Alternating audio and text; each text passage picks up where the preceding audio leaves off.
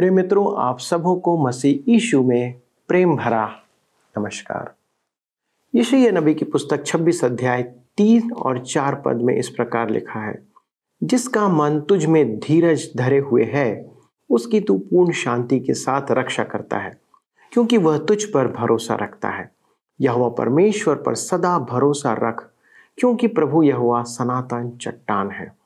दोस्तों, इस समय आप सत्यवचन कार्यक्रम देख रहे हैं। और आपका इस कार्यक्रम में होना आकस्मिक बात नहीं है। आप परमेश्वर की योजना के द्वारा से हैं। उसके पास आपके जीवन के लिए एक उत्तम योजना है। मनुष्य जीवन में सुबह आँख खुलते ही उन चीज़ों पर, उन बातों पर मन लगाता है जो अस्थायी है, जो अस्थिर है। इसलिए वह विपत्ति के दिन निराश होता है। परेशान होता है। जब सब कुछ ठीक चलता होता है तो वह इस बात की परवाह नहीं करता है। विपत्ति कभी किसी को सूचना देकर नहीं आती। इसलिए जो परमेश्वर पर भरोसा रखता है, वह बुद्धिमान मनुष्य है। क्योंकि ऐसा करके वह सनातन चट्टान पर भरोसा रखता है। विपत्तियाँ आएँगी, लेकिन वह विचलित कभी नहीं होगा। सत्य वचन इसलिए प्रस्तुत है कि इस दृढ़ चट्टान पर आप खड़े रहें, उस पर भरोसा बनाए रखें। दोस्तों अयुब को देखें, उसके जीवन को देखें।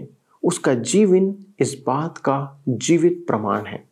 आइए उसके जीवन से हम सीखें जो बहकावे में नहीं आता है। आइए अध्ययन में आगे बढ़े। प्रिय मित्रों, पिछले अध्ययन में हमने अयुब का छठवां प्रतिवाद देखा था। आज हम अपने अध्ययन को अध्याय 22 से आरंभ करेंगे, जिसका विषय है एलिपज का तीसरा वाद। बौद्धिक युद्ध का यह तीसरा सत्र है। आज यह अधिक प्रचलित नहीं है। हमारे स्कूल में वाद विवाद प्रतियोगिता होती थी, परंतु उस समय भी यह उतना ही अरुचिकर था जितना आज है। आज करोड़ों रुपयों की लागत के स्टेडियम खेलों के लिए बनाए जाते हैं, परंतु बौद्धिक कार्यकलापों के लिए बहुत कम पैसा लगाया जाता है और आत्मिक कार्यों में तो बहुत ही कम। अयुब की पुस्तक में यह एक बौद्धिक वरन, एक आत्मिक युद्ध है। हम इससे बहुत से जन फुटबॉल लेकर या बैट पकड़कर खेलने नहीं गए, परंतु जीवन के अखाड़े में आत्मिक युग में हम सब भागी हैं। अधिकांश लोगों के लिए यह संघर्ष महत्व नहीं रखता। वे तो बैठकर खेल देखना पसंद करते हैं। मेरे मित्रों, आप और मैं आत्मिक युद्ध में सहभागी हैं। पॉलुस कहता है कि हम मल्लयुद्ध करते हैं और हमारा मल्लयुद्ध अभी चल रहा है। इस प्रकार के बौद्धिक और आत्मिक युद्ध उस युग के मनुष्यों में रुचि जगाते थे। हम उन मनुष्यों को असभ्य कहते हैं। परंतु हमने बौद्धिक स्पर्धा का मान्यता देकर स्टेडियम बनाए हैं। आप देखेंगे कि एलिपज को असाधारण अनुभव प्राप्त थे। वह विचित्र और रहस्यमय स्वप्न देखता था। वह आध्यात्मिक मनुष्य था। वह हर बात कहता है, मैंने देखा है। आइए पढ़ें अयुब बाईस अध्याय, उसके एक और दो पद, लिखा है, तब तेमानी एलिपज ने कहा, क्या मनुष्य से परमेश्वर को लाभ पहुँच सकता है? जो बुद्धिमान है, वह अपने ही लाभ का कारण होता है। तब तेमानी एलिपज ने कहा, क्या मनुष्य से परमेश्वर को लाभ पहुँच सकता है? जो बुद्धिमान है, वह अपने ही लाभ का कारण होता है। इस प्रश्न से प्रकट है कि मनुष्य परमेश्वर के लिए किसी का नहीं। वह कहता है अयुब तू निश्चय ही अपने बारे में बहुत सोचता है। परंतु तेरे विचार में परमेश्वर क्या सोचता है? एलिपज के विचार में अयुब का स्वभाव प्रकट कर रहा था कि परमेश्वर को उससे कुछ लाभ तो हो रहा है, और यदि परमेश्वर उसे नहीं रोकेगा तो वह परमेश्वर के लिए अधिक सामर्थ्य हो जाएगा। यही कारण है कि परमेश्वर उस पर कष्टों द्वारा रोक लगा रहा है। निसंदेह एलिपज लक्ष्य से चूक रहा है। निश्चय ही ऐसी बातों से एक असहाय मानव जिसे स्वर्ग से ज्योति की आवश्यकता है, किसी प्रकार की सहायता नहीं पा रहा है। एलिपज का यह प्रश्न कुछ कलिसिया के सदस्यों के लिए सही है, क्योंकि उनकी अपनी समझ में वे परमेश्वर के लिए लाभकारी हैं। कुछ लोगों का विचार है कि वे इस पृथ्वी पर परमेश्वर को बड़ा सहयोग प्रदान करते हैं और उन्हें अपने दल में रखना परमेश्वर के लिए सौभाग्य की बात है। वे सोचते हैं कि जब वे स्वर्ग जाएँगे तो स्वर्ग में उनकी उपस्थिति से बहुत सुधार आएगा। हमें यह समझना चाहिए कि हम परमेश्वर के लिए किसी काम के नहीं, अर्थात हम सड़े हुए फलों के समान हैं। लुकारची सुसमाचार सत्रह अध्याय उसके दस पद में, प्रभु यीशु ने परमेश्वर की सेवा का दृष्टांत देते हुए कहा, इसी रीति से तुम भी जब उन सब कामों को कर चुको, जिसकी आज्ञा तुम्हें दी गई थी तो कहो, हम निकम्मे दास हैं। जो हमें करना चाहिए था, हमने केवल वही किया है। तब हम अयुब बाईस उसके तीन पद में आगे पढ़ते हैं। क्या तेरे धर्मी होने से सर्वशक्तिमान सुख पा सकता है? तेरी चाल की खराई से क्या उसे कुछ लाभ हो सकता है। वे अयुब के कवच में दरार का संदेह कर रहे थे, जो कुछ अध्याय बाद स्पष्ट होगा। उनके साथ समस्या यह थी कि वे अयुब की सही दशा समझ नहीं पाए थे और वे उसका उपचार भी नहीं जानते थे। वे उसे सांत्वना देने और सहायता करने में अयोग्य थे। अब अयुब का दावा है कि वह निर्दोष है? परमेश्वर के लिए अति हर्ष का कारण नहीं था। मुझे ऐसा प्रतीत होता है कि अनेक कथित विश्वासी जो आत्मनिर्भर हैं और अभिमानी हैं, वे वास्तव में मसीह यीशु पर आश्रित नहीं है। मैं तो बलपूर्वक कहूँगा कि हम स्वयं को संडे स्कूल में नियमित आने वाले अच्छे बच्चों के समान परमेश्वर के लिए हर्ष का कारण न समझें। विश्वासी प्राय यही सोचते हैं कि परमेश्वर इस प्रकार की जीवन शैली से प्रसन्न होता है। मैं नहीं मानता। हमें स्वयं को पहचानना है और परमेश्वर पर अपनी पूर्ण निर्भरता को समझना है। अर्थात हमारे लिए उसकी घोर आवश्यकता को समझना है। हमें अपने कामों और व्यक्तित्व से उसे प्रभावित करने की अपेक्षा उसे निहारना है। अयुब बाईस अध्याय के चार पद में लिखा है, वह तो तुझे डांटता है और तुझसे मुकदमा लड़ता है। तो क्या यह तेरी भक्ति के कारण है? मेरे मित्रों, एलिपज अयुब से पूछता है, क्या तू इतना धर्मी और खरा मनुष्य है कि परमेश्वर तेरे साथ व्यवहार करने में डरेगा? हमें यहाँ एक बात समझने की आवश्यकता है। परमेश्वर ने अयुब को खरा मनुष्य कहा था। तो उसका अर्थ था कि वह बलिदान चढ़ाने के द्वारा परमेश्वर के साथ उचित संबंधों में था।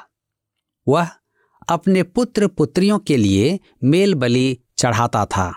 परमेश्वर अयुब से डरता नहीं था। स्पष्टतः अयुब अत्यधिक कठिन परिस्थिति में था। अयुब बाईस उसके पाँच से सात पद में आगे लिखा है, क्या तेरी बुराई बहुत नहीं? तेरे अधर्म के कामों का कुछ अंत नहीं। तूने अपने भाई का बंधक आकारण रख लिया है और नंगे के वस्त्र उतार लिए हैं। थके हुए को तूने पानी न पिलाया और भूखे को रोटी देने से इनकार किया। एलिपज की यह बड़ी घटिया बात है। आज भी विश्वासी ऐसी घटिया बात करते हैं। अयुब पर जब विपत्ति पड़ी, तब अनेकों का कहना था मुझे आश्चर्य होता है कि उसके जीवन में ऐसी क्या बात है, क्योंकि वे कुछ देख न सके, इसलिए अफवाह उड़ाने लगे। लोग कल्पना करने लगे कि कारण यह है या वह है, और शीघ्र ही उन्होंने तिल का पहाड़ बना दिया। एलिपज भी ठीक ऐसा ही कर रहा है। उसने अयुब पर दोष लगाया कि वह सोचता है परमेश्वर उसके अच्छे आचरण से लाभ उठा रहा है। अब वह अयुब से कहता है कि उसकी दुष्टता अपनी चरम सीमा पर है। एलिपज सोचता है कि वह उसे, उसके सब अपराध बता दे तो अच्छा होगा।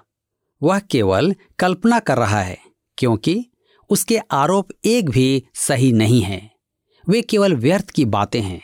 देखिए वह अयुब पर कैसे दोष लगा रहा है। ऐसा व्यवहार अयुब के लिए सहायता का कारण नहीं है। इससे तो अयुब केवल आक्रामक होगा। वह अयुब को परमेश्वर के पक्ष में बोलने की प्रेरणा देने की अपेक्षा स्वयं के बचाव के लिए प्रेरित करता है। यदि अयुब को विश्वास हो जाए कि वह इन आरोपों में निर्दोष है तो स्वाभाविक है कि वह सोचेगा कि परमेश्वर गलत कर रहा है। यह विपरीत वस्तु स्थिति है। एलिपज के आरोप अयुब को आत्मरक्षा के लिए बाध्य करते हैं।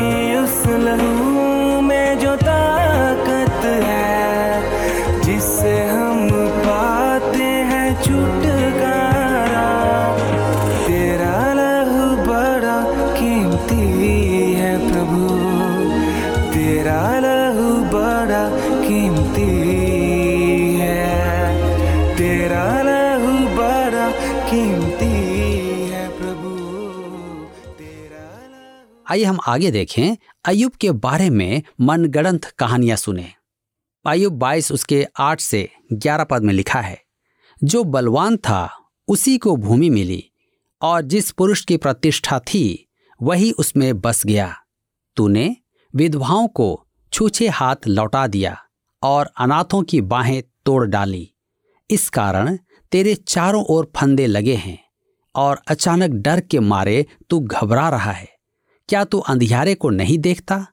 और उस बाढ़ को जिसमें तू डूब रहा है। मेरे प्रियो, एलिपज के कहने का अभिप्राय था कि अयुब इन बातों का दोषी है।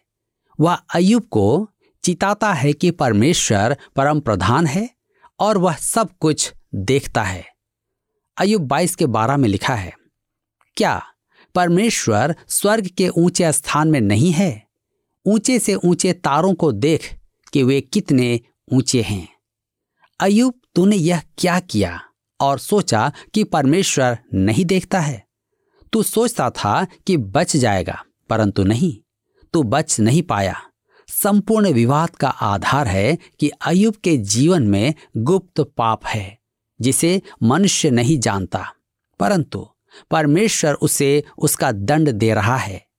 एलिपज के तर्क के अनुसार उसके रोग और कष्टों का एकमात्र कारण यही है। उसके विचार में अयुब सोचता है कि परमेश्वर नहीं जानता कि क्या हो रहा है। आगे लिखा है अयुब बाईस उसके तेरह और चौदह पद में, फिर तू कहता है, परमेश्वर क्या जानता है? क्या वह घोर अंधकार की आड़ में होकर न्याय कर सकता है? काली घटाओं से वह ऐसा छिपा रहता है कि वह कुछ नहीं देख सकता। वह तो आकाश मंडल ही के ऊपर चलता फिरता है। मेरे मित्रों, कहता है कि अयुब तू तो परमेश्वर को नहीं देख सकता, परंतु वह तुझे देखता है और तेरे बारे में सब जानता है। अयुब बाईस के पंद्रह से सत्रह में आगे लिखा हुआ है, क्या तो उस पुराने रास्ते को पकड़े रहेगा?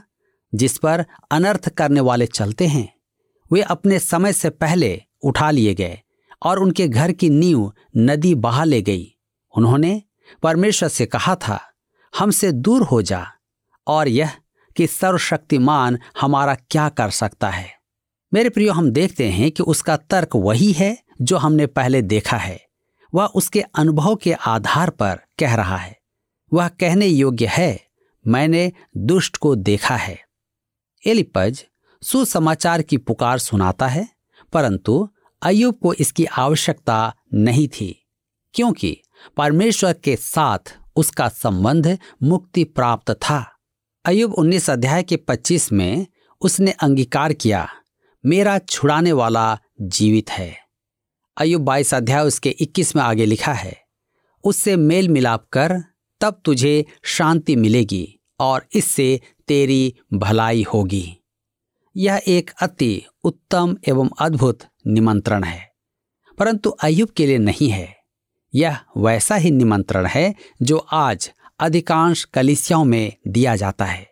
मुक्ति प्राप्त विश्वासियों, वे सोचते हैं कि कलिसिया को उद्धार का निमंत्रण दिया जाता है, जो ऐसी परिस्थिति में अर्थहीन है, व्यंगात्मक है। अयुब से कहना कि वह प्रभु यीशु को ग्रहण करे, उसकी समस्या का समाधान नहीं है। उससे मेल मिलाप कर, तब तुझे शांति मिलेगी। यह एक अनुग्रहित एवं अति उत्तम निमंत्रण है। परमेश्वर हमें यही निमंत्रण तो देता है।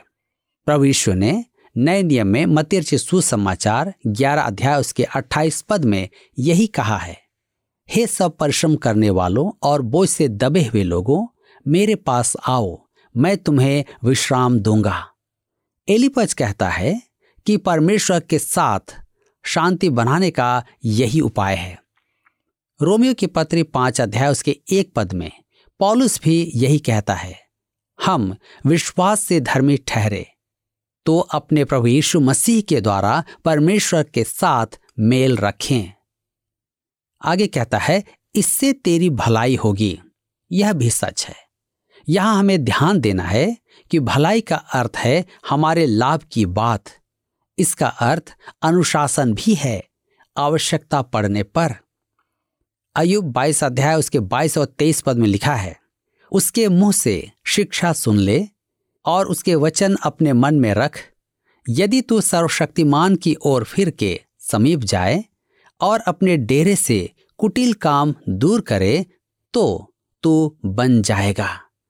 वे एक ही राग अलाप रहे थे। अयुब अपने गुप्त पाप को देख और परमेश्वर के निकट आ। वे अयुब के साथ ऐसा व्यवहार कर रहे थे कि जैसे परमेश्वर से उसका संबंध है ही नहीं। अयुब बाईस उसके चौबीस से छब्बीस में आगे पढ़ते हैं, तू अपने अनमोल वस्तुओं को धूल पर वरन ओपीर का कुंदन भी नालों के पत्थरों में डाल दे।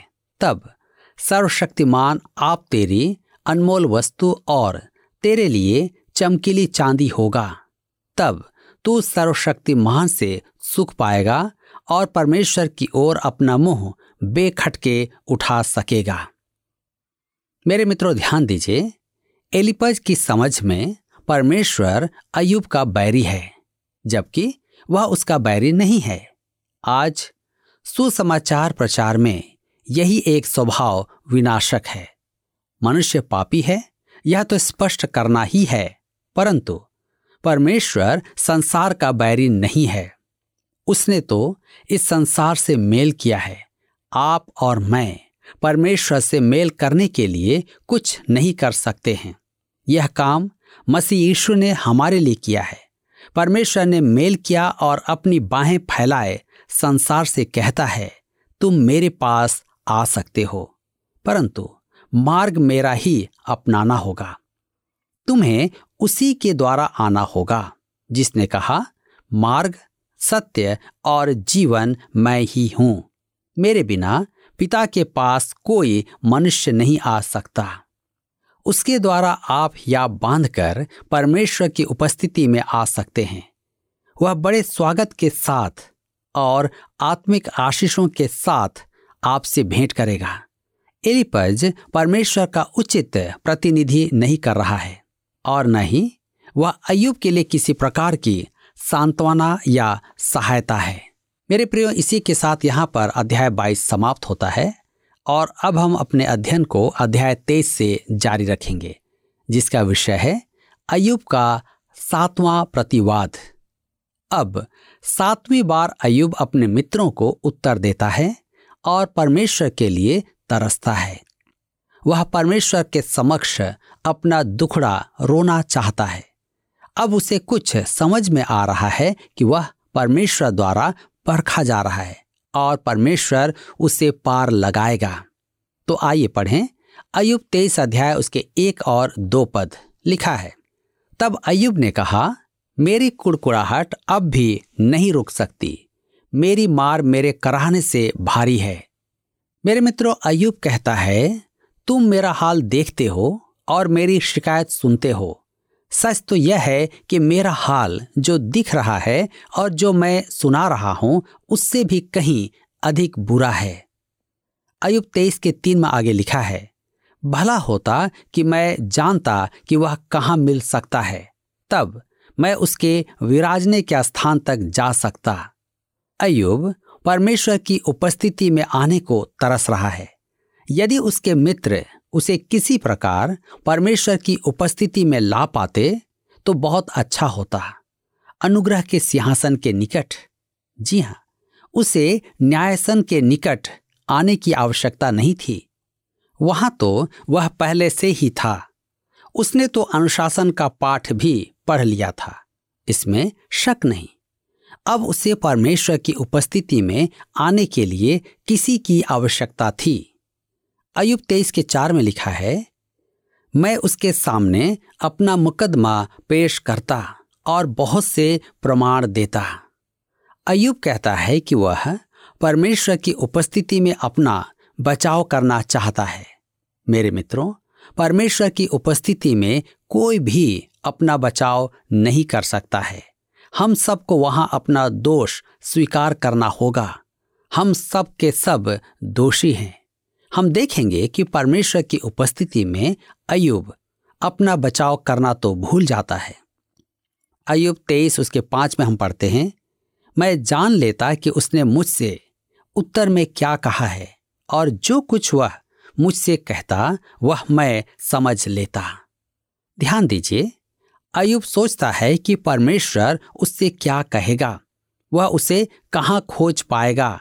मैं आपको विश्वास दिलाता हूँ कि ऐसी मनोकामना हो तो मनुष्य अवश्य परमेश्वर को पालेगा परमेश्वर भेंट करेगा। अयुब तेईस अध्याय के छह से नौ पद में आगे लिखा हुआ है, क्या वह अपना बड़ा बल दिखाकर मुझसे मुकदमा लड़ता? नहीं, वह मुझ पर ध्यान देता। सज्जन उससे विवाद कर सकते और इस रीति मैं अपने न्याय के हाथ से सदा के लिए छूट जाता। देखो, मैं आगे जाता हूँ, परंतु वह नहीं मिलता। मैं पीछे हटता हूँ, परंतु वह दिखाई नहीं पड़ता। जब वह बाई ओर काम करता है, तब वह मुझे दिखाई नहीं देता। वह दाहिनी ओर ऐसा छिप जाता है कि मुझे वह दिखाई ही नहीं पड़ता। मेरे प्रियो यहाँ वहाँ दौड़ने से परमेश्वर प्राप्ति नहीं होती है। वह हमारे हाथ और संसार से भी नज़दीक है। वह आपके बिल्कुल समीप है। अयुब कहता है कि वह परमेश्वर को पाने के लिए नीचे दौड़ रहा है। मेरे मित्रों, क्या आज आप भी परमेश्वर को ढूंढ रहे हैं? यदि हाँ तो आज आपके पास अवसर है कि आप अवश्य ही इस पर विचार करें। पिछले प्रश्न का उत्तर है बी, दंड। परमेश्वर समय आने पर दुष्टों को दंड देता है। आज का प्रश्न है, आज अनेक विश्वासी जो आत्मनिर्भर और अभिमानी हैं, वे वास्तव में खाली स्थान पर आश्रित नहीं हैं। ए, स्वयं। बी, व्यवस्था। सी, न्याय। डी मसी ईशु मित्रों, इस प्रश्न का उत्तर हमें कल सुबह छह बजे से पहले विकल्प ए बी सी या डी के साथ, अपना नाम, पता, स्थान के साथ nine six five one four three three three nine seven पर एसएमएस या व्हाट्सएप करें। सभी विजेताओं को विशेष पुरस्कार प्रदान किए जाएँगे। धन्यवाद। क्या आपको यह कार्यक्रम पसंद आया? अभी हमें एक मिस कॉल करें। और आप अगले विजेता हो सकते हैं।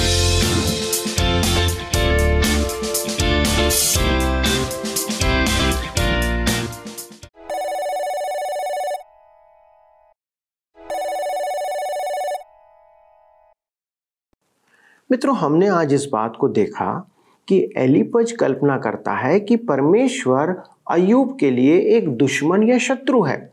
लेकिन परमेश्वर अयूब का शत्रु नहीं है।